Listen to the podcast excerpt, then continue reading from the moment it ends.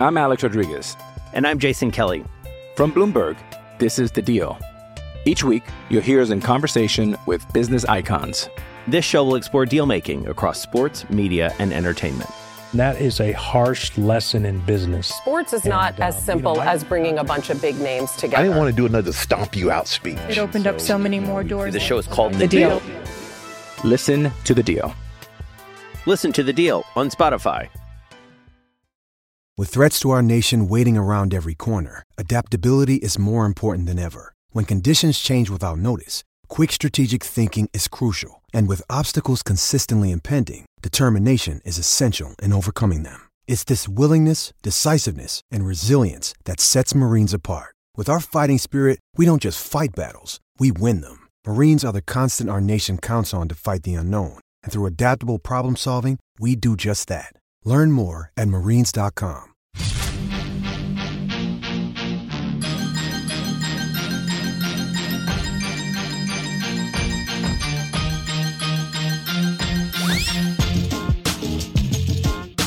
Hawkeye Nation podcast, Hawkeye Nation dot com. Andrew Downs and Rob Howe with you once again. Rob, welcome back after a busy kind of a whirlwind weekend for you. How you doing, man?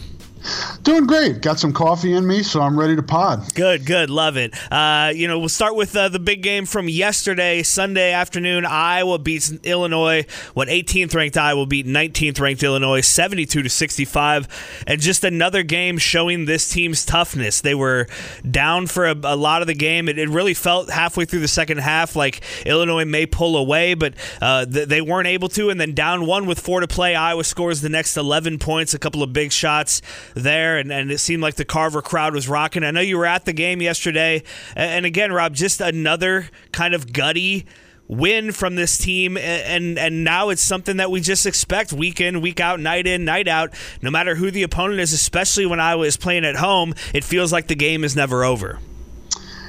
Yeah, a whole lot involved in this game I'm sure we'll go over, um, including the ending. But, um, yeah, and, and in talking to Luka Garza after the game, he you know he he came right out and said that toughness was the difference. And if you look at those two teams, Illinois and Iowa, kind of cut from the same cloth. They uh, it's they are tooth and nail. They will fight you to the end, both of those teams. And I thought a key moment was after Feliz, there was that scramble, and Feliz got the putback inside, put Illinois up.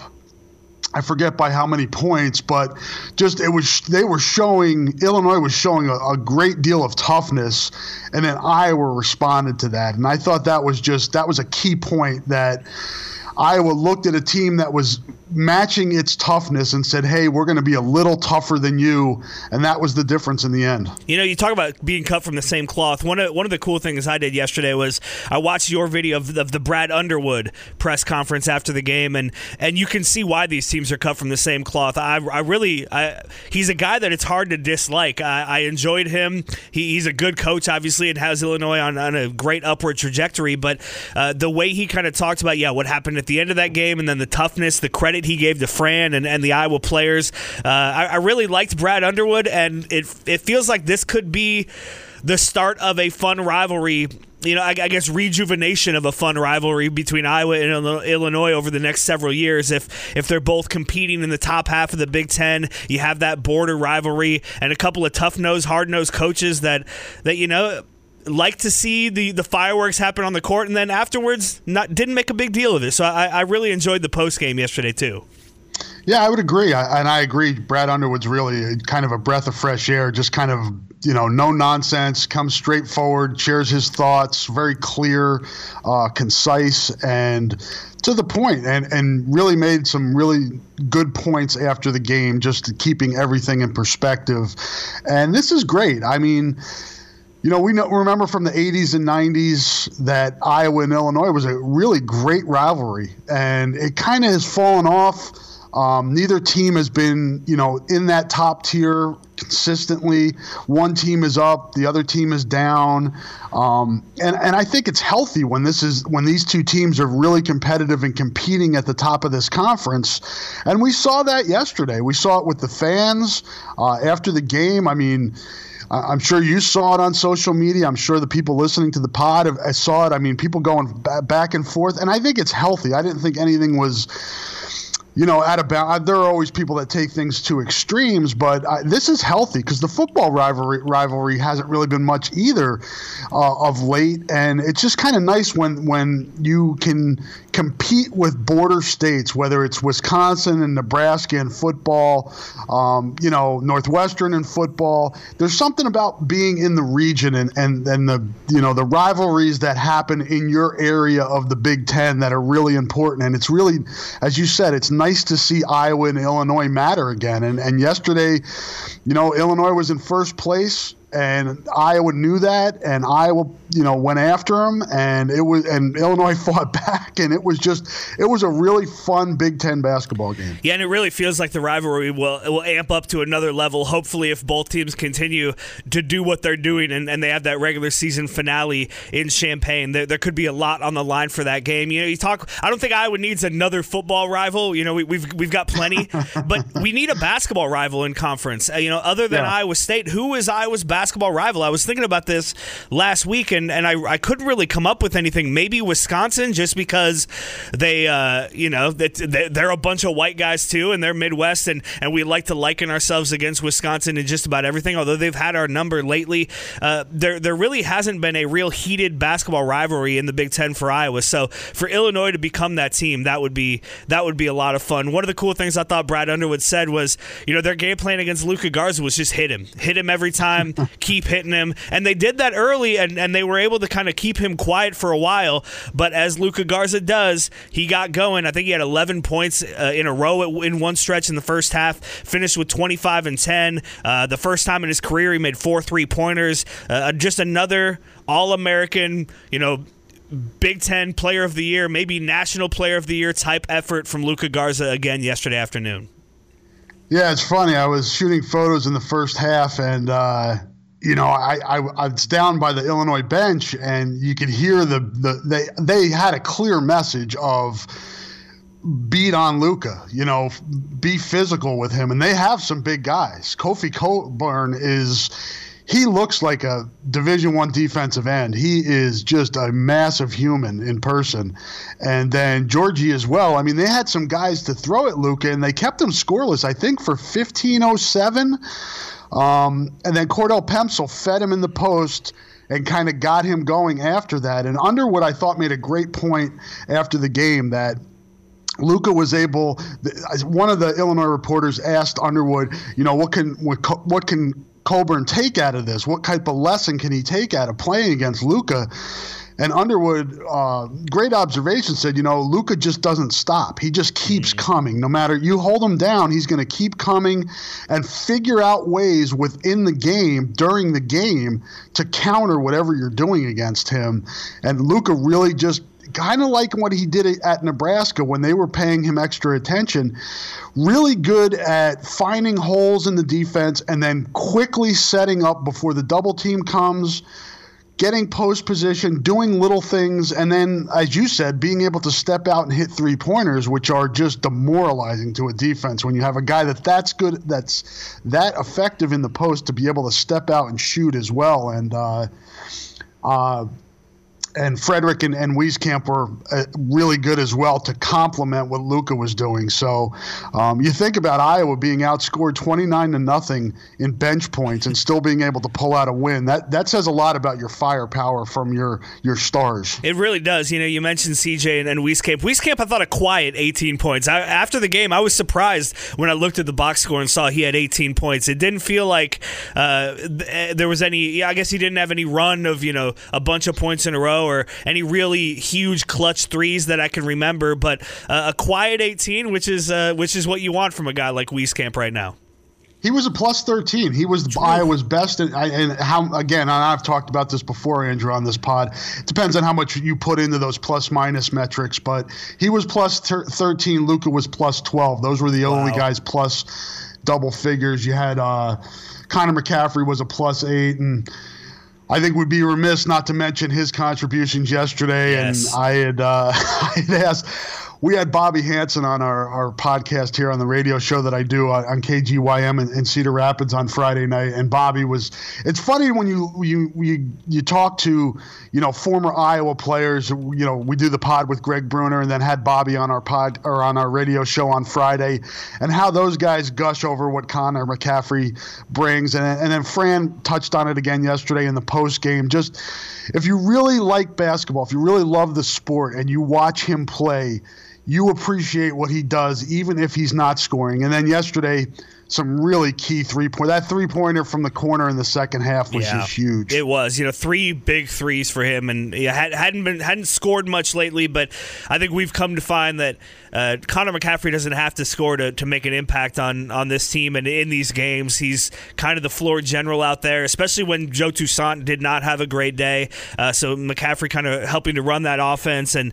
Um, Yeah, he's he's so tough. He's so good. He uh, and then you know his role at the end of the game, which again we'll talk about here in a few minutes. I do want to talk about C J Frederick, because another thing I love that that Brad Underwood said was, uh, man, he's going to be a pain in the ass for the next four years. I saw one of those Illinois fan sites tweet something out early in the game after C J had, had, had hit a shot. Uh, like, I don't know who C J Frederick is, but I already don't like him. And that's exactly what you want to hear from opposing fan bases and, oppo- and opposing coaches. Frederick's the kind of guy that you could see in, you know, his junior season having people tweet about, hey, this guy's still at Iowa? How long has he been here? How long is he? You know, because he's just going to be a thorn in people's side. And again, another clutch eighteen point performance, and just uh, he's getting better and better, it seems, and the the ice water in his veins. He's not afraid of the moment. Uh, as a freshman, I can't remember the last time we saw a guy kind of look this this capable and comfortable out there. He is fun to watch, and I did ask him after the game. I I, I presented that that Brad Underwood comment to him after the game, and he kind of just smiled and he says, you know, it's kind of the way I've been my whole life. Even in high school, other teams and other fan bases did not like me. And and he kind of feeds off of that. And you watch him play on the road, and I think he almost has a, even a, he almost takes it up another level on the road, because he enjoys being the villain uh, and being the pest. And uh, he does a good job of it. I'm as as impressed as I am with him, Andrew, at his ability to shoot threes.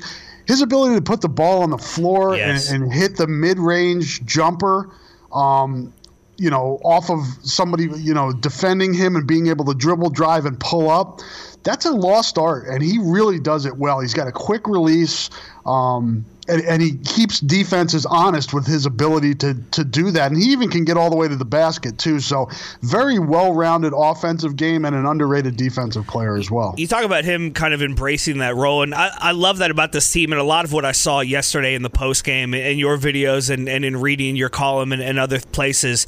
Uh, you know, just this team kind of knows what they are, and, and they embrace it. They they say, yeah, we're We're emotional, and yeah, we're tough, and you know, as you mentioned earlier, Luka talking about the toughness, they understand that this is what it's going to take, and, and they're going to get into some scraps, and they're going to have some days where they don't shake hands after the game, but they don't care about that. They're they're out there to win. They know that's what it takes, and they're willing to put in that effort and, and kind of be those guys. You know, C J's willing to be that villain. He doesn't need people to like him. He needs to win games, and for them to embrace that at this point in the season, I think is a big reason why we're seeing this team uh, doing what it's doing, and, and in that four and one in that tough five-game stretch, including four wins over ranked team, now ten in a row at home. Uh, you had a, a bit in, in your column, five wins this season against A P-ranked teams, which ties Baylor, the top-ranked team in the country, for most of the nation. Six quad one wins. I know that's first or second or right up there in the country for, for quad one wins.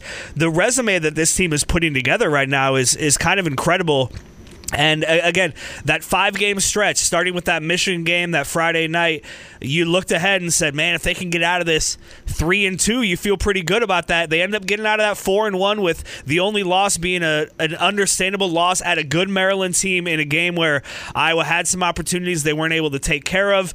And uh, but but you don't feel bad about that loss. They weren't run off the court. They they competed the entire game. I think they lost by ten in the end. But uh, a four and one stretch in that five games, I'm not sure you could ask for anything more than that. Yeah, and the two those two losses, when we look at back at them, Andrew, the one at Nebraska, just an uncharacteristically poor shooting night um, with, with so much attention and Frederick not being in that game. And then at Maryland, you had Luka and Creener both getting in foul trouble earlier. That really changed the complexion of that game. So some aberrations, some outliers that took place, and that stuff's going to happen. But the thing I like about this team is they learn from those situations. And, you know, when when you when they – you know, come up short in those situations for certain reasons, they find ways to to rectify those issues. And and I feel like they'll be able to do that again. And, and they'll have that chance on Wednesday at Purdue, a place that's really hard to play. They're going to need to be better than they were at Maryland. And they know that. And Lucas can't get, you know, a foul out front on a screen and then an over-the-back foul early in the game, in the first five minutes of a road game. It puts his team too much in a hole, and he knows that. He'll be better Wednesday when they're in West Lafayette than he was when they were in College Park, and I think that's what we see with this team. It, it constantly gets better. But, man, we've talked about it, Andrew. This league, you know, Iowa beats Wisconsin at home. Wisconsin loses Kobe King. Davison gets fouled for his annex again, or gets suspended for his annex against Iowa. Then Wisconsin beats Michigan State at home without those two guys. This is just a gauntlet, and Iowa's got a lot of tough games left, but I like where it's positioned at this point. I, I'm really excited to watch these last, whatever it is, nine games of this season to see how this thing shakes out. And it's going to be tough to win this league, although I think probably six losses probably wins it. Um, I'm still of the belief that get that get in the top four, get the, get that double bye. That's kind of my goal for Iowa if it can't win the you know win the league outright. Yeah, I, I agree. I, I wrote that down even today. I said the goal now is the top four finish, get that double bye, because you're exactly right. This is such a tough league. Uh, anything could happen. Injury could really. I mean, really any injury at this point for this Iowa team with, with the short bench they're playing with uh, would really make things kind of unravel quickly, or, or at least it would seem that way. Who knows? Um, but uh, yeah, I was looking ahead at the, at the games, and I could kind of there, – there's – I like to group things, right? So the next five games are a group, and then the final four are a group in, in my mind. And if you can um, – If you can get out of here with like a six and three finish in these these last nine, that's thirteen and seven in the league. Is that good enough to win? I don't know. Uh, Twenty-two and nine would be a great record for seeding purposes, but I think you're exactly right. Let's let that conversation happen in those final four games where you're playing Michigan State, Penn State, Purdue, and then at Illinois. Um, for these next five, I think keep the goal reasonable, and, and I do think at this point a, a top four finish and that double bye in the Big Ten tournament is a reasonable goal. You look at the standings. Michigan State and Illinois a game ahead of Iowa at eight and three, Maryland at seven and three, and then Iowa and Rutgers tied at seven and four. So a top four finish, uh, not not out of the out of the realm of possibility for sure, and, and maybe something that expect is a tough word, but maybe a thing that Iowa fans should should should start to expect. That should be the goal for this season. At this point, is get in that top four. I'm Alex Rodriguez, and I'm Jason Kelly from Bloomberg. This is The Deal. Each week, you'll hear us in conversation with business icons. This show will explore deal-making across sports, media, and entertainment. That is a harsh lesson in business. Sports is and, not as uh, simple you know, I, as bringing a bunch of big names together. I didn't want to do another stomp you out speech. It opened so, up so many more doors. The show is called The, the Deal. Deal. Listen to The Deal. Listen to The Deal on Spotify. And the next four, uh, you, you kind of, uh, I'll let...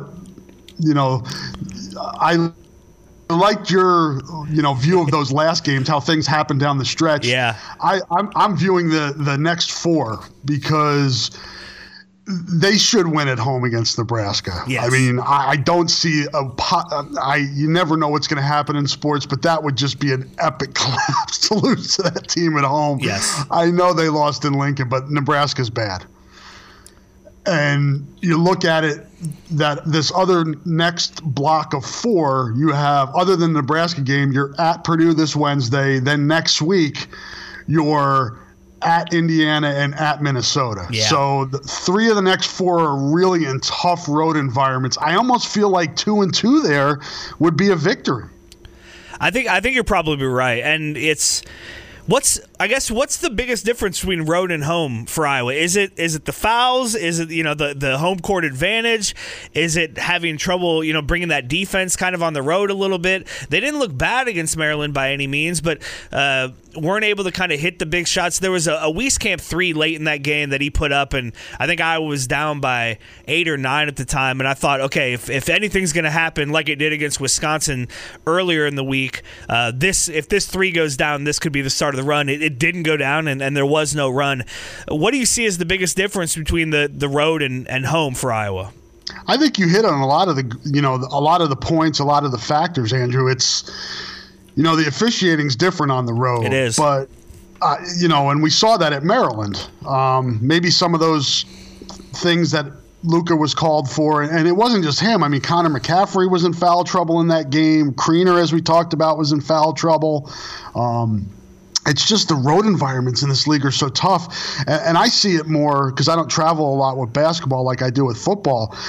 But the home court at Iowa this season has been as good as it's been in, in quite some time. And yesterday it affected Illinois. There's no question in my mind. It affected Michigan and Maryland and Rutgers. Um, that home court, when that crowd gets behind, it's just there's like when teams are this close – from a talent perspective and a performance perspective, when you get that little push from the home crowd, that that energy, it could be the difference because it's just all these games and they are so close. And you know, we saw it. We saw it. I think even at Nebraska for Iowa and that game at the Palestra against Penn State um, and Maryland last week was a really tough environment. That student section was great for Maryland. It's just that little, those little. factors, those little extras that you can you get when you're the home team can be enough when the competition is this close. So that is going to make these next four games tough, as you said, at Purdue, home against Nebraska, at Indiana, at Minnesota. Go two and two there, you feel pretty good. And then it's all going to come down to you have that home game against Ohio State kind of in the middle of these four game stretches. Then you're at Michigan State. You got Penn State and Purdue at home, and then at Illinois. There's, I think there's going to be a lot on the line in those last four, and hopefully a lot on that line in Champaign, that season finale uh, at Illinois, and, and that, that'll take us, we, we didn't talk about it earlier, the end of game.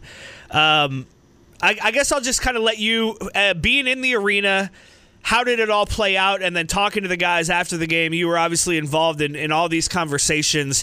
Uh, just kind of take us through the, the end of the game festivities and, and kind of the, the scuffle or the, the yelling and the no handshake line, everything that happened yesterday at Carver Hawkeye Arena.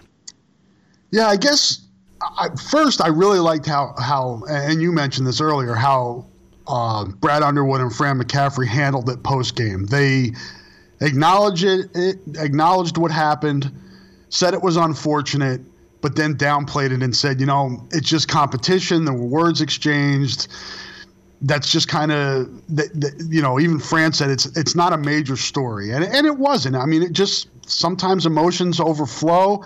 I really don't know what got into Ron Coleman, uh, the Illinois assistant. I felt like things probably would have, you know, been fine had he not come at Fran McCaffrey, and then another assistant kind of jumped in there too and was spitting. And I don't know what caused it. If it was Wieskamp's dunk with about twelve seconds left and Iowa was up by seven or eight points, um, personally, and Greg and I agree with Greg Bruner, who tweeted that you got to dunk that. You got to, if they're not going to foul you, you got to put the points on the board, and you do. So from that perspective, I had no problem with what Wieskamp did. I know some a lot of Illinois fans did, whatever. Um, but it almost seemed when I, I've gone back and watched the video, and I'm sure you have too, Andrew, it almost seemed like Coleman was mad at Connor McCaffrey for pushing off DeSumo, who was chopping down on his arms after pre- previously, a few seconds earlier, doing the same thing with Frederick. It was kind of annoying, and it and it harkened back to, and I and I talked with Connor McCaffrey about this after the game, to when Jacobson did it at the end of the Iowa State game last year, mm. and and tempers kind of flared a little bit at the end of the game against Iowa State. Same official, by the way, Mike Eads, who didn't call a foul in either situation. Instead, you know, and not, and I think the official has to has to take responsibility there to manage the game and keep you know, when you have one guy swatting at another guy, step in there, do something. But that's kind of what I saw overall. But I agree with the head coaches. I think it was, you know, a little bit of emotions took over, but it got under control and it didn't go far. Fran got his team off the court. I know people have a problem with him not going through the handshake line. In that situation, it was the right thing to do. Well, again, uh, Wednesday night, the next time this Hawkeye team hits the floor, they're at Purdue, six o'clock tip. Uh, we'll have all the coverage. Rob will have all that coverage um, on Hawkeye Nation dot com. You can check that out. A few other things to talk about here on the podcast, but we're going to take a quick break. And when we come back, we're going to talk about the number one wrestling team in the land. Nothing says home more than family and friends around the table, especially when the food is from Fairway. High-quality, hand-cut meats, fresh produce, and affordable pricing. Be sure you're ready for family by stocking up on everything from the best possible source. Refreshingly Fairway. All right, Rob, you were at Carver Hawkeye Sunday for that win against Illinois, but you were also there Friday night for uh, what may have been a bigger win for, for the Iowa sports program, a win over Penn State in wrestling uh, that was just, it felt like Tom Brands needed it. It felt like this program needed it. You know, as a novice wrestling fan, I'm I'm like to the point where I expect a national championship, and, uh, and, and that's obviously going to go through Penn State and Cale Sanderson as it has for a decade now. I guess first, was the atmosphere in the building as good as it seemed on T V? Oh, electric. It was it was really fun. And uh, just it's a, it's a different type of crowd than basketball. Both are great. And I, I, I saw some last week, people fighting back and forth about the crowds at Carver between yeah. basketball and wrestling. People just can't enjoy enjoy nice things, can they, Andrew? No, you're right. You're it's, exactly right. Just enjoy it. Both cra- the, the the Carver's just been great this year. From you know the women's basketball game where where Gustafson got her jersey retired, to the wrestling on Friday night, to basketball. You know the men's game yesterday against Illinois.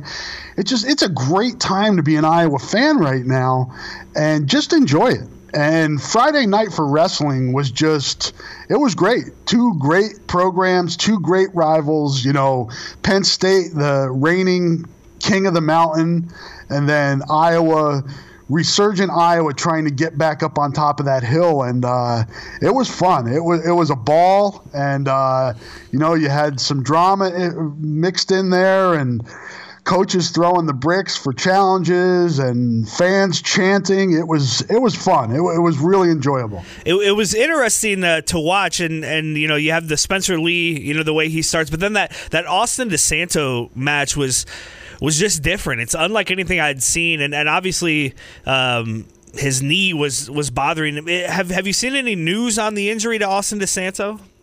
No, it was um, it was weird because that was re- it was kind of a str- that was strange anyway because nobody really knew what was going no. on with him, and the crowd was kind of wondering what was going on, and the, the Iowa's bench was wondering what was going yeah, on. Even, the, even the T V broadcasters like were were kind of confused as to why yeah. they stopped the match and then and then let it go again.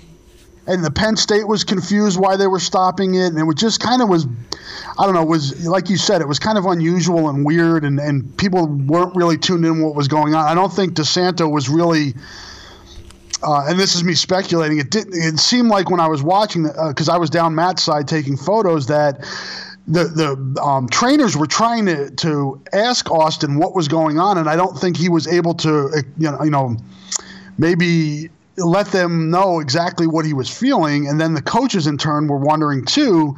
Um, and then finally he kind of tapped out or was trying to tap out.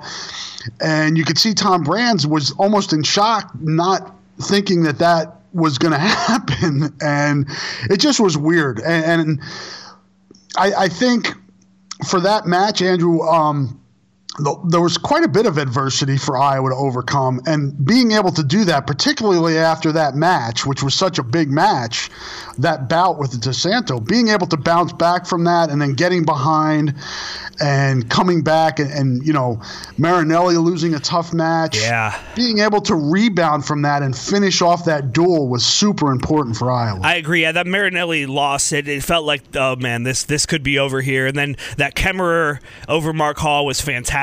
That had to have been the loudest the, the crowd was all night. Yeah. The the Tony Cassioppi, Cassioppi match, uh, with everything on the line, to go out there and, and have that kind of a win. And, man, the the even on T V, I mean, it was just so electric uh, towards the end of that. That's that's something. That, I mean, that's great for college wrestling, and uh, and really sets up some fun things coming up for Iowa. Iowa beat Michigan State then yesterday, thirty-two to three. Probably not going to have another challenge uh, until next time they face Penn State. Yeah, probably Big Tens. Yeah. Probably when they get to Big Tens, they they still wrestle Minnesota and Oklahoma State, but those programs are down right now. Um, so really, I think what you take out of Friday, Andrew, is, you know, I think there were certainly were people that were expecting a more dominant victory for Iowa, and Penn State's ability to hang in there um, and. put the pressure on Iowa, I think, let people know that maybe it's a little closer than people thought based on results coming into this duel. Yeah. And I think that pushes Iowa. I think that's good for Iowa. Iowa was able to, to, as I said, overcome adversity, still win the duel, gain confidence, but know that it's not arrived yet and it still has work to do. And now it can focus on maybe some of the things that didn't go well against Penn State moving forward here and continuing to build towards Big Ten and Nationals, because I thought both Tom, you know, Tom Brands, Kemmerer, and Cassioppi after that duel were, were all on message. They were like, this is great. It's nice. We're going to celebrate beating Penn State. It's a nice step forward, but March is what's important, and it should be, and that should be their focus. And Friday was the next step in trying to get back to the the spot they want to be, which is at the top of the podium. Yeah, and if there's anybody who's going to be able to take a big win and make it feel like a loss inside that wrestling room, it'll be Tom Brands to kind of motivate this, that team. I, I, I think I think you're exactly right about that. Well, it wasn't all great in Hawkeye land over the weekend as the Iowa women uh, lost a nine-game win streak in a, a game at Michigan yesterday afternoon, a seventy-eight to sixty-three loss for Iowa. Still eighteen and four, I think still first in the Big Ten, but uh, a tough loss for the Hawkeyes yesterday. Yeah, I agree, Andrew. And it just, you know, it's it's a it's it's a gauntlet in, in conference play, w- no matter what it is. And and the women's side of the, you know, the Big Ten basketball is not the same as the men's. It's not as as balanced, but th- you still can get beat um, if you don't bring your, you know, you don't play your best. And, and Iowa found that on the out on the road yesterday. Um, and I'll be interested. This team hasn't faced a ton of adversity this year, but now it's it's kind of put in position where it's got to bounce back now, and it's got a tough Nebraska team that beat it, you know, to the, I think it was December twenty-eighth, we talked before we started recording the pod, was the last time Iowa had lost, and it was at Nebraska. So now Iowa gets Nebraska at home on Thursday, but then has two pretty tough road games at Purdue on Sunday and then at Maryland after that. So really important stretch for the women as well. Still in good position uh, in the Big Ten and for seeding in the postseason, but uh, I am interested to see how it's able to bounce back off a a tough loss, a tough road loss. Last thing here, uh, just just quickly, uh, just wanted to mention, I saw a, a news release this morning that Kirk Ferentz is going to be meeting with the media on Wednesday. Um, do you is, is there anything big we should be expecting from from that press conference?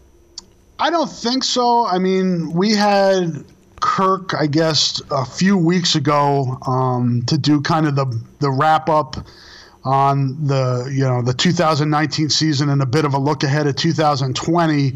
Um, but he wasn't at the press conference in December after on signing day because he was out of town. I forget where he was. He may have been at he may have been at one of his son's games. He may have been at the Patriots game.